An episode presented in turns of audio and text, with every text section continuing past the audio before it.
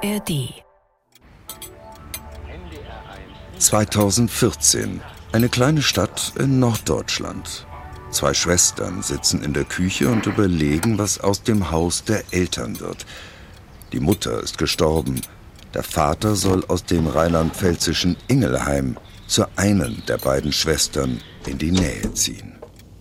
Sag mal, diese Gemälde, die bei Mama und Papa im Wohnzimmer hingen, die wir so gruselig fanden als Kinder. Ja, oh Gott, dieses Düstere mit dem traurigen Mann. Und die anderen waren auch nie mein Fall. Was ist mit denen? Na, das frage ich dich. Wenn, naja, wenn Papa irgendwann auch stirbt, was machen wir dann mit denen? Also verkauft kriegen wir die bestimmt nicht, die will doch eh keiner haben. Komm schon, sei nicht so naiv. Wieso naiv? Was meinst du? Geh mal ins Internet und gib ein Schloss Friedenstein, Gotha und Kunstraub.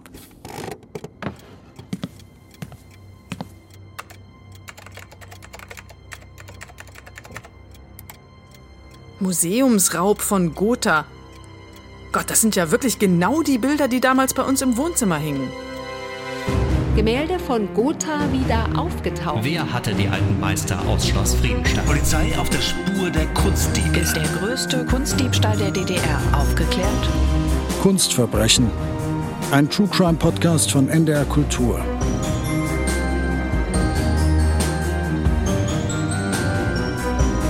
Der größte Kunstdiebstahl der D D R, Teil zwei.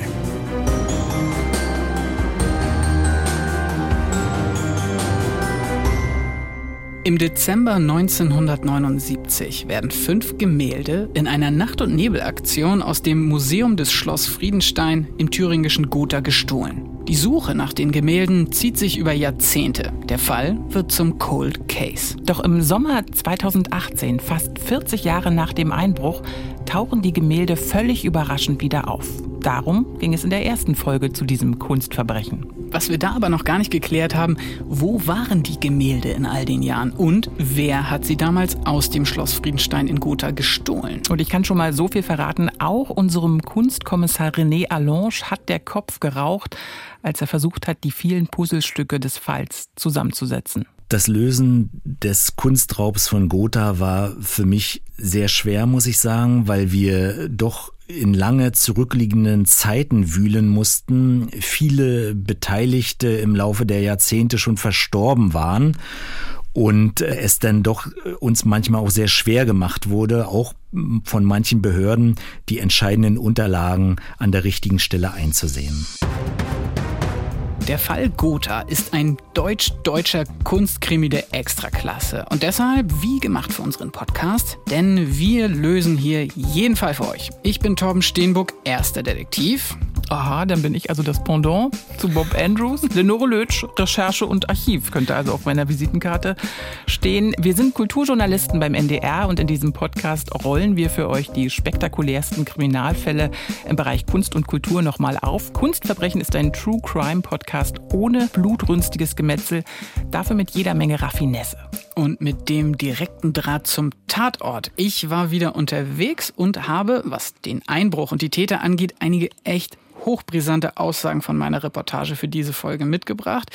Ich sag nur, es besteht der Verdacht auf einen Inside-Job. Oh, ich find's ja immer noch schade, dass du das Regenrohr am Schloss doch nicht hochgeklettert bist. Und ich find's immer noch herrlich zu wissen, dass du mal Meisterin im Stangenklettern warst. Also bei der nächsten Reportage kommst du auf jeden Fall mit und dann kannst du ja mal den kompletten Weg der Diebe nachstellen. Ja, könnte sein, dass ich da ziemlich dringende Termine habe. Und außerdem ist unsere Arbeitsteilung ja klar. Dicke Ordner, vergilbte Seiten, Zeugenaussagen, Akten sind meine Baustelle. Sehr gutes Stichwort. Bevor wir nämlich gleich den Deep Dive in die Tätersuche machen beim Raub in Gotha und euch verraten, was es mit diesen Schwestern in Norddeutschland auf sich hat, die ihr im Intro gehört habt. Lenore, schließ du doch bitte mal deinen Aktenschrank auf und bring uns alle auf den gleichen Stand, was die bisherigen Ermittlungen ergeben haben. Na, sehr gerne doch. Die Akte. Was bisher geschah. In einer Dezembernacht im Jahr neunzehnhundertneunundsiebzig werden fünf Gemälde aus dem Museum des Schloss Friedenstein in Gotha gestohlen. Der oder die Täter sind dazu mit Steigeisen an einem Regenrohr in den zweiten Stock geklettert. Auch nach einer groß angelegten Suchaktion von Stasi und Volkspolizei bleiben die Gemälde damals verschwunden, jahrzehntelang. Bis zweitausendachtzehn der Oberbürgermeister der Stadt Gotha einen Anruf erhält. Am anderen Ende der Leitung ist ein Anwalt, der sagt, er vertrete eine Erbengemeinschaft, die im Besitz der geraubten Bilder sei. Sie wollen die Bilder verkaufen für mehr als fünf Millionen Euro. Die Bedingung, niemand dürfe von dem Deal erfahren. Gothas Oberbürgermeister Kreuch holt eine Kunststiftung und eine Kunstanwältin ins Team. Sie entwickeln den Plan, die Bilder bei der Echtheitsüberprüfung im Labor zurückzuerlangen. Die Übergabe wird für den dreißigsten September zweitausendneunzehn angesetzt und verläuft planmäßig. Das renommierte Rathgen-Labor hat vor dem Termin die Polizei informiert. Kunstkommissar René Allonge und sein Team haben bei der Übergabe im ganzen Gebäude verdeckte Ermittler positioniert. Als der Überbringer der Gemälde in seinem Transporter, einem weißen Van, vom Hof fährt, notiert sich einer der Beamten das Nummernschild. Ja, dieser weiße, wegfahrende Van, der soll jetzt zur Lösung des Falls beitragen, denn der ist die ganz heiße Spur zu der Erbengemeinschaft. Zeit für ein paar Fragen an René Allonge, der direkt mit dem Fall Gotha zu tun hatte. René ist, wie ihr längst wisst, einer der profiliertesten Ermittler in Deutschland in Sachen Kunstdelikte. Und in jeder Folge von unserem Podcast unser Partner in Kunstcrime. Er kommt vom Landeskriminalamt Berlin und war eben auch bei der Übergabe der Gemälde beim Rathgen-Forschungslabor Berlin mit dabei. Der Kunstkommissar.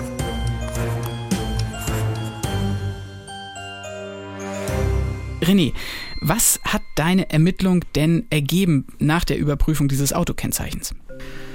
Über das Autokennzeichen kamen wir sehr schnell zu dem Halter, zu einem Arzt aus Norddeutschland, der, sag ich mal, örtliche Beziehungen nach Jena hatte. Und dann haben wir uns auch schon sehr intensiv mit der Familie dieses Halters befasst und einige interessante Punkte zutage gefördert. Na, welche denn?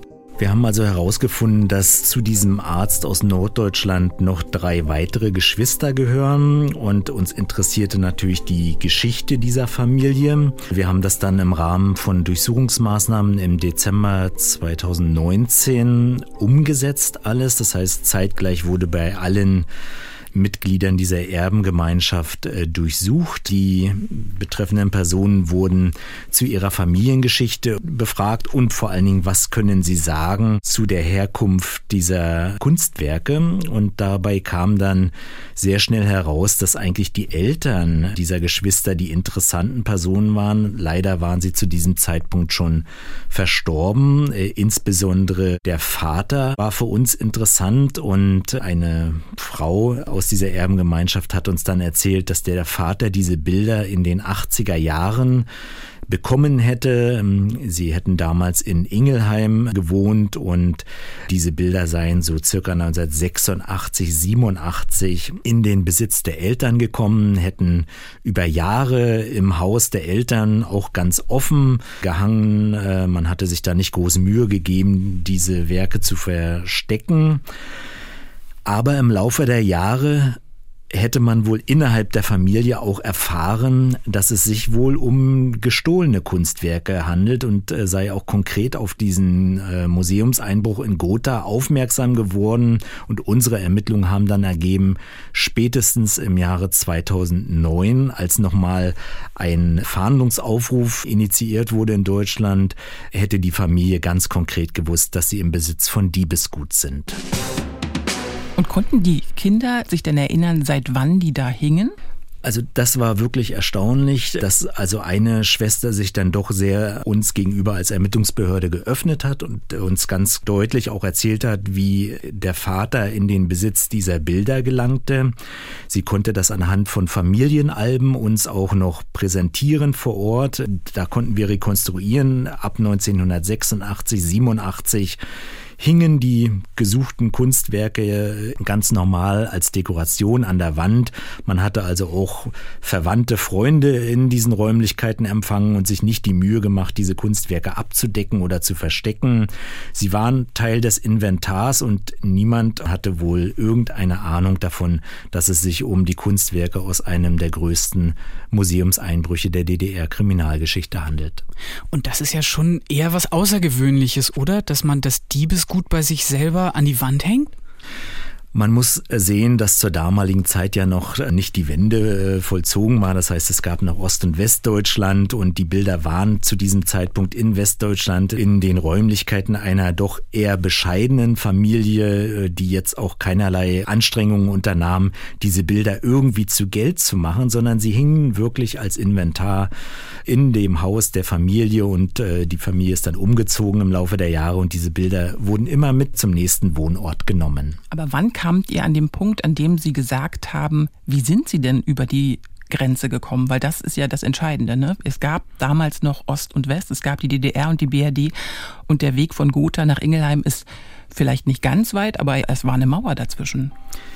Ja, da war für uns wirklich die Aussage einer Schwester aus dieser Erbengemeinschaft sehr entscheidend. Die hat uns nämlich dann konkret einen Namen gesagt, nämlich den Namen Rudi Bernhard und hat ganz konkret sich auch erinnern können, wie dieser Mann plötzlich um neunzehnhundertsechsundachtzig bei der Familie vor der Tür stand. Man kannte sich, es gab also familiäre Vorbeziehungen. Dieser Mann war ausgereist oder übergesiedelt in die B R D und stand eines Tages vor diesem Haus in Ingelheim und diese Schwester hatte damals diese Tür geöffnet, hat ihn hereingelassen. Aber die Bilder tauchten nicht gleich im Zusammenhang mit diesem ersten Besuch auf, sondern einige Zeit danach waren sie dann einfach im Haus und die Schwester hat vermutet, dass der Vater dann irgendwie dafür gesorgt hat, dass diese Bilder in das Haus kamen. Wie konntet ihr ermitteln, wie sie dann in das Haus gekommen sind? Ja, das ist eine der ganz großen noch Unbekannten. Wir haben also bis zum Abschluss der Ermittlungen nicht genau herausgefunden, wie diese Bilder und wann genau von Ost nach West gelangten.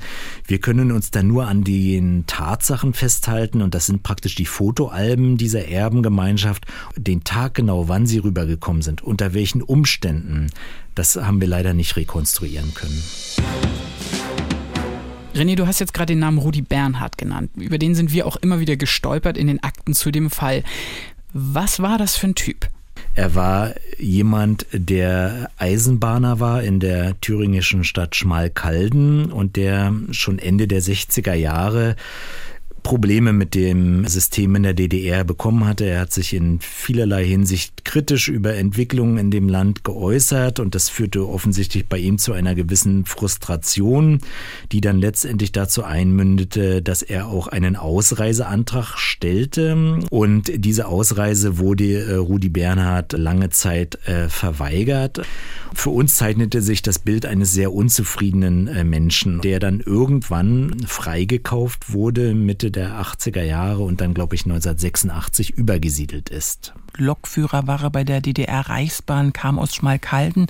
Er so ein bisschen introvertierter Typ, außer wenn es eben um das politische System der D D R ging. Also er wurde auch bespitzelt von der Stasi, da gibt es Akten dazu. Was waren die Indizien, die dich, René, überzeugt haben, dass es Rudi war oder dass er dabei gewesen sein muss? Die Schwierigkeit ist bei der Beurteilung von Rudi Bernhard und ob er direkt mit dem Museumseinbruch zu tun hat, dass wir ihn selber nicht mehr befragen können. Er ist zweitausendsechzehn verstorben und somit können wir heute nur eine Menge Indizien werten, die sehr wohl dafür sprechen, aber es gibt keine letztendliche Gewissheit. Für mich ist der entscheidende Punkt, dass er diese Bilder von Ost nach West gebracht hat, und zwar neunzehnhundertsechsundachtzig, siebenundachtzig. Es gab noch einen weiteren Punkt, die ihn für mich auch sehr dicht an den Einbruchdiebstahl bringen. Und zwar gab es Anfang der achtziger Jahre bei einer Stasi-nahen Ermittlungseinheit der Polizei in Suhl ein Ermittlungsverfahren gegen Rudi Bernhard, was sehr geheim gehalten wurde und wovon auch die normale Kriminalpolizei nichts wusste. Da ging es ganz konkret darum, dass Rudi Bernhard und weitere Personen im Verdacht standen, Kunstwerke aus der D D R in den Westen zu schmuggeln. Da gab es mehrere Zeugen und zwei Zeugen haben unabhängig voneinander ganz konkrete Angaben gemacht, dass sie Altmeistergemälde bei Rudi Bernhard in der Garage gesehen hätten. Die wurden dann auch ganz genau beschrieben. Und wenn man die damalige Vernehmung heute noch liest, dann stellt sich unweigerlich die Frage, wie konnte man damals an dem Kunstraub Gotha vorbeiraten oder das nicht erkennen und vor allen Dingen nicht den Kollegen der Kriminalpolizei in Gotha zur Kenntnis geben. Das ist nämlich nicht passiert. Das ist auch das große Fragezeichen, warum das nicht passiert ist. Aber so war es nun mal, so kann man es heute nachvollziehen in den Akten. Nun schlägt mein Herz äh, generell für Akten, aber wenn wir mal wirklich uns die konkreten Indizien anschauen, da gab es ja dann schon einige, ne? D D R-Schuhgröße siebenundzwanzig, das ist, wir müssen es übersetzen, so zweiundvierzig, mhm. glaube ich, ne? Genau, genau. Also man muss sagen, dass die D D R-Kollegen damals eine enorm gute Tatortarbeit gemacht haben. Es sind viele Spuren mit den damaligen Möglichkeiten gesichert worden. Unter anderem eine Schuhabdruckspur vom Einstiegsbereich in das Museum. D D R-Schuhgröße siebenundzwanzig entspricht der heutigen Schuhgröße zweiundvierzig und das äh, ist absolut identisch auf die Schuhgröße, die Rudi Bernhard damals hatte. Sie ist so in den Akten vermerkt. Dann gab es noch diese Ermittlungen zu den Steigeisen, mhm. mit denen der oder die Täter praktisch in das Museum eingedrungen sind, wo man an einer Dachrinne hochgeklettert ist. Und das war ein sehr spezieller Stahl gewesen. Da konnte man herausfinden, dass dieser Stahl nur an zwei Betriebe in der D D R ausgeliefert wurde. Und genau in einem dieser Betriebe arbeitete Rudi Bernhard. Das war für mich auch noch so ein wirklich sehr entscheidender Punkt. Hinzu kam, dass Rudi Bernhard ja ausgebildeter Schweißer ist, handwerklich sehr begabt war, also absolut in der Lage war, solche Steigeisen auch selber herzustellen. Er ist auch, das gaben uns die Akten preis, durch Diebstähle bei, zum Nachteil seines Arbeitgebers auch aufgefallen, also hat praktisch Material von seinem Arbeitgeber entwendet und für private Zwecke benutzt. Das waren so die Punkte. Und dann gab es noch den sogenannten P siebzig. Das ist also doch ein Oldtimer, auch schon zu D D R-Zeiten gewesen, als dieser Einbruch in das Museum passierte. Und das der, muss man sagen, es war so der Vorläufer des Trabis. Ja, ich, ich bin jetzt kein Autotechniker, aber ich, ich so habe ich es auch verstanden. Und ein solches Auto, ein P siebzig, ist damals mehreren Zeugen in der Tatnacht des Einbruchs in das Museum aufgefallen. Dennoch war das auch ein recht seltenes Auto in der D D R gewesen. Und ausgerechnet so ein Auto und auch in dieser Farbe fuhr der Vater von Rudi Bernhard. Er hatte offensichtlich Zugriffsmöglichkeiten darauf.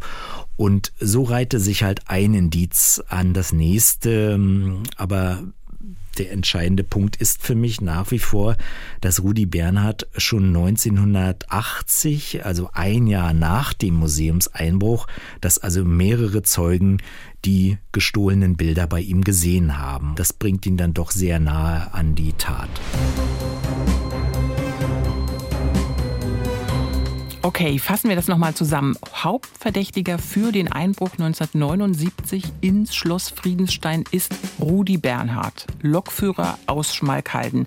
Der ist unzufrieden mit dem Leben in der D D R und will raus. Tatsächlich schafft er es auch und wird im Mai neunzehnhundertsechsundachtzig in den Westen abgeschoben. Und im Westen braucht er Unterstützung und wendet sich an eine befreundete Familie in Ingelheim. Die hilft ihm auch, finanziell auf die Beine zu kommen. Und dafür zeigt sich Rudi eben mit einigen wertvollen Gemälden erkenntlich. Einige wertvolle gestohlene Gemälde, wohlgemerkt.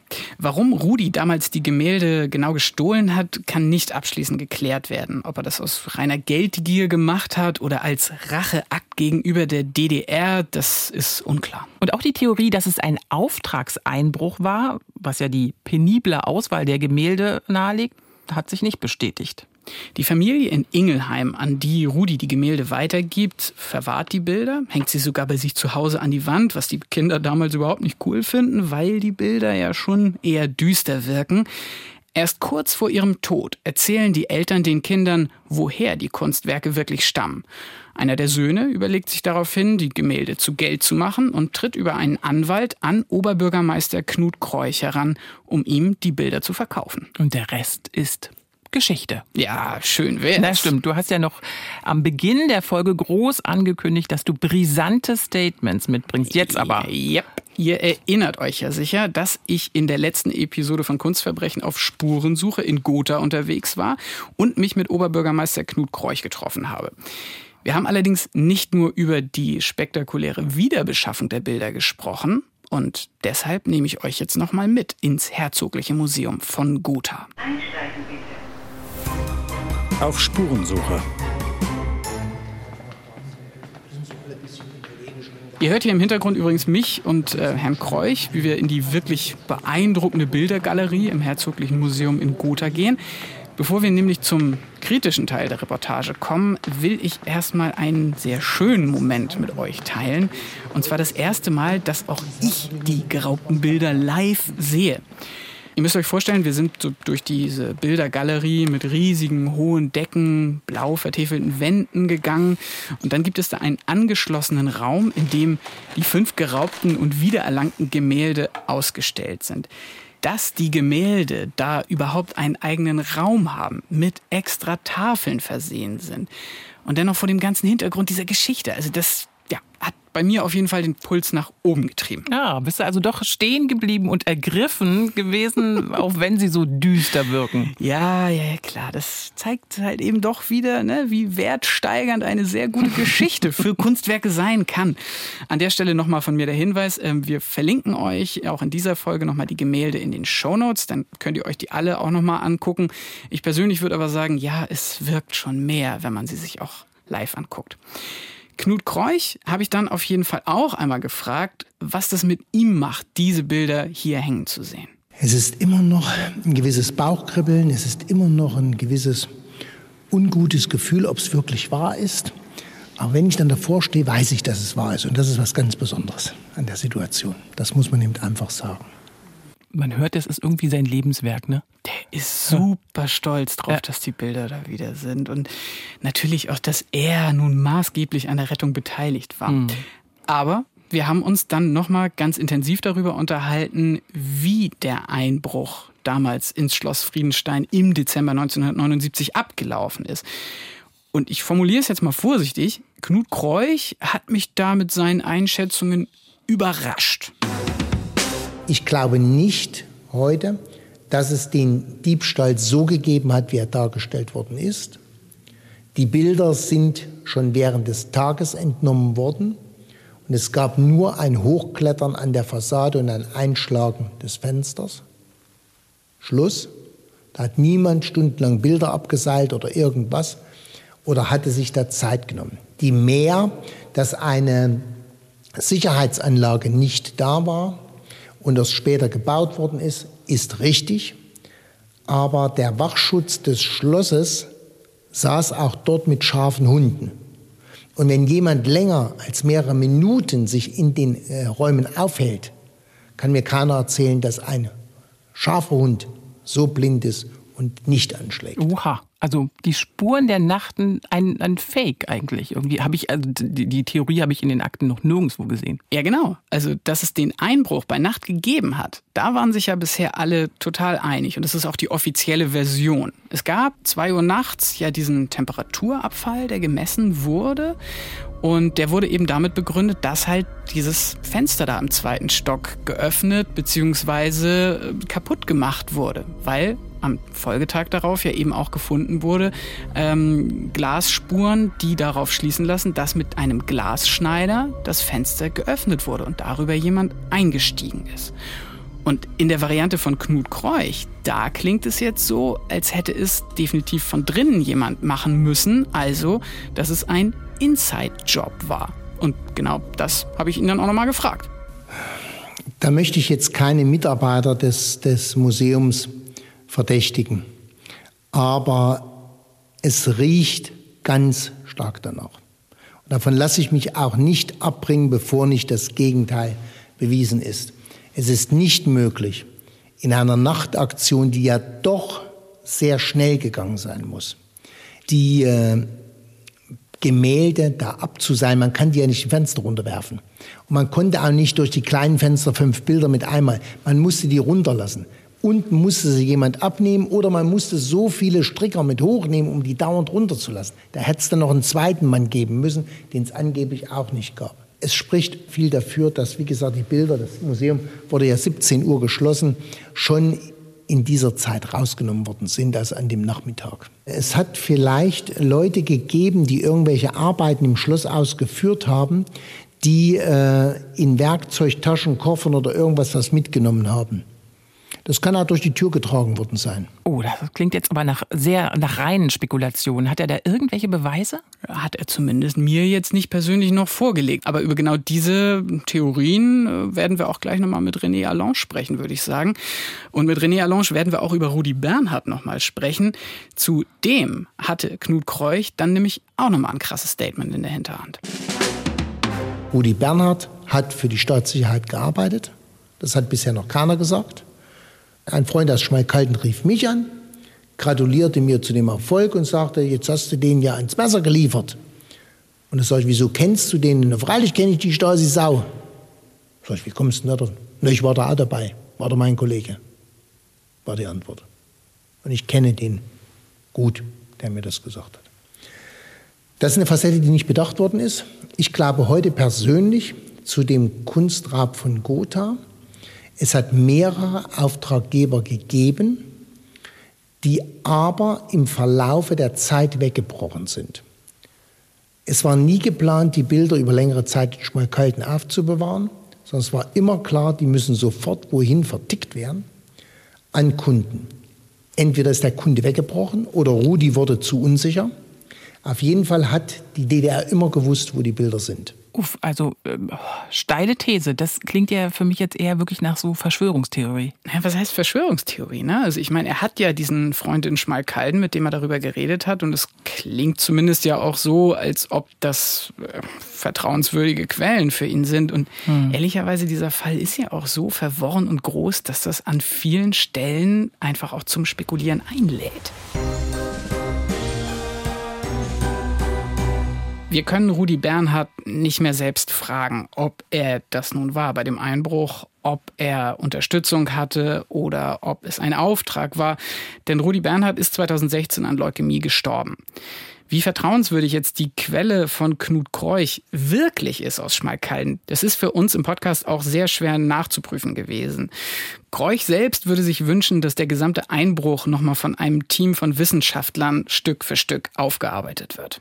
Fakt ist, es gibt eine Stasi-Akte von Rudi Bernhard, die an vielen Stellen aber geschwärzt ist. Wir wollen jetzt sprechen mit René Allonge über diesen Rudi Bernhard.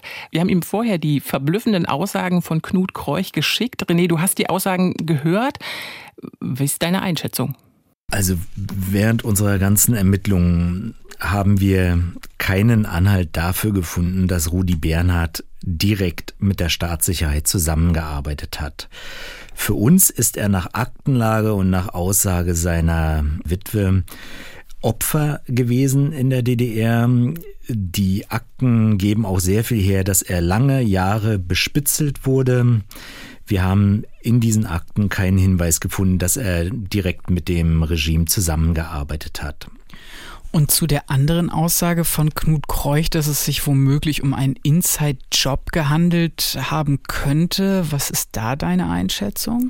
Das ist schwer zu beantworten, weil in diesem Fall noch viele unbekannte Komponenten sind. Meine Einschätzung am Ende dieser Ermittlungen war, dass es durchaus Unterstützung gegeben haben könnte für das Verbringen dieser Bilder von Ost nach West, möglicherweise auch für den Diebstahl selber. Ich vermute, dass unterstützende Kräfte möglicherweise im Bereich der Staatssicherheit, im Bereich Suhl gewesen sein könnten. So vorsichtig muss man das formulieren, weil es doch sehr unwahrscheinlich ist, wie jemand praktisch neunzehnhunderteinundachtzig mit diesem Diebstahl sich in den Akten auftut und dann aber nichts unternommen wird, um diesen Fall konkret äh, aufzuklären. Das ist für mich nach wie vor äh, auch heute unverständlich, auch gerade, dass man die Kollegen der Kriminalpolizei in Gotha nicht informiert hat. Und das sind ja auch Tatsachen. Da sind also viele Fragen noch offen. Nun hat äh, Torben schon gesagt, Knut Kreuch geht vom Inside-Job aus. Vorhin hast du auch mal gesagt, vielleicht könnte Rudi Bernhard beteiligt gewesen sein. Was ist denn deine Theorie? War es ein Einzeltäter? Konnte man das alleine wuppen, diesen größten Museumsraub in der D D R? Rudi Bernhard ist von vielen Menschen als sehr introvertierter Einzelgänger, der handwerklich sehr begabt war und sehr zielorientiert arbeitete, beschrieben worden. Es besteht durchaus die Möglichkeit, dass er diesen Einbruch auch als Einzeltäter begangen hat. Auch die Zeugen, die in der Tatnacht dort waren, sprachen immer von einer einzelnen auffälligen Person. Auch das ganze, der ganze Ablauf, die, die Tat muss also auch längere Zeit in Anspruch genommen haben, sprechen also dafür, dass er eventuell hochgestiegen ist, diese Bilder runtergelassen hat, dann erst verstaut hat und dann praktisch mehrmals hin und her gehen musste. Es ist durchaus möglich, dass er wirklich Einzeltäter war. Wir können es aber nicht mit abschließender Gewissheit äußern. Ein bisschen unbefriedigend, das Ende dieses Falls, oder? Ja, aber am Ende zählt doch eigentlich, dass die Gemälde zurück sind im Museum und sowohl du als auch René eure Akten ja quasi zuklappen können. Das macht man nie so ganz. Könnte ja immer noch was kommen und in dem Fall kam auch noch was. Die Bilder sind ja nicht sofort zurückgekommen nach Schloss Friedenstein in Gotha, sondern sie sind erst restauriert worden.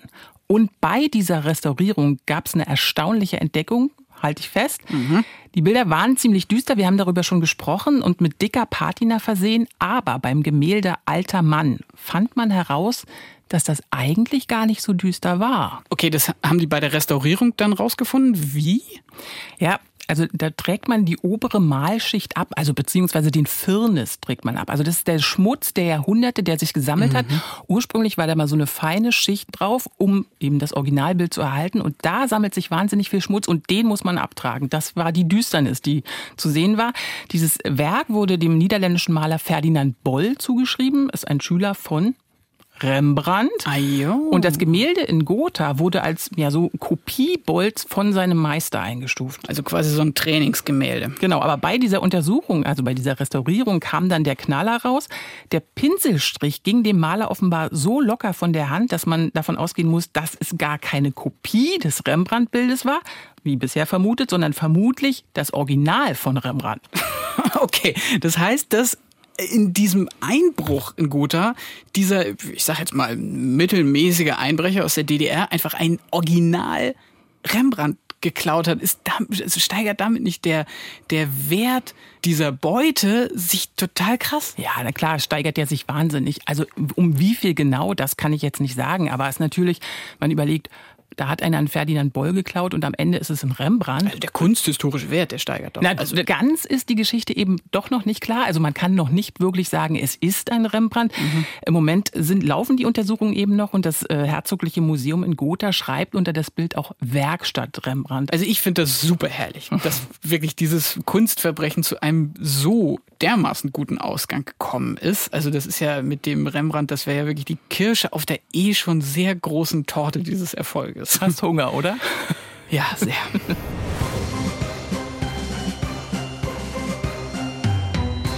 Wir hoffen, dass euch auch diese Episode von Kunstverbrechen zum größten Kunstdiebstahl der D D R in Gotha gefallen hat und dass Lenore und ich alle Fragezeichen bei euch in Ausrufezeichen verwandeln konnten. Ja, und wir würden uns freuen, wenn ihr auch bei der nächsten Folge wieder dabei seid. Da wird es dann auch um einen Einbruch gehen, allerdings um eine noch viel krassere Summe. Und ich kann schon mal verraten, es geht um einen Gegenstand, der in seiner Kunstobjektkategorie im Vergleich riesig war.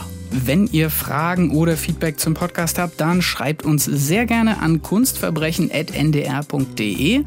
Empfehlt den Podcast außerdem sehr gern an all eure Freunde und Menschen, die Bock auf Kunst und Crime haben, weiter. Den Podcast findet ihr in der A R D-Audiothek, der kostenlosen Audio-App der A R D. Einfach in eurem App Store runterladen und unseren Podcast Kunstverbrechen direkt abonnieren. Natürlich kostenlos. Vorteil vom Abo, ihr verpasst keine Folge. Und Vorteil von der A R D-Audiothek generell, ihr könnt da neben Kunstverbrechen noch ganz andere Podcast-Schätze heben. Genau, ich empfehle euch zum Beispiel den Bücher-Podcast Eat, Read, Sleep. Da geht es nicht um abgehobene Literaturkritik, sondern es ist ein Podcast für alle Menschen, die gern lesen. Es geht um Lieblingsbücher, Bestseller, Klassiker und im Quiz um Bücherwissen to go. Also ihr wisst Bescheid, als erstes Audiothek-App runterladen. Sofern noch nicht geschehen. Kunstverbrechen abonnieren. Sofern noch nicht geschehen. Und Eat, Read, Sleep abonnieren. Ja, sofern noch nicht geschehen, genau. Und damit jetzt auch tschüss und bis zum nächsten Mal bei Kunstverbrechen. Tschüss. Kunstverbrechen, ein True Crime Podcast von N D R Kultur.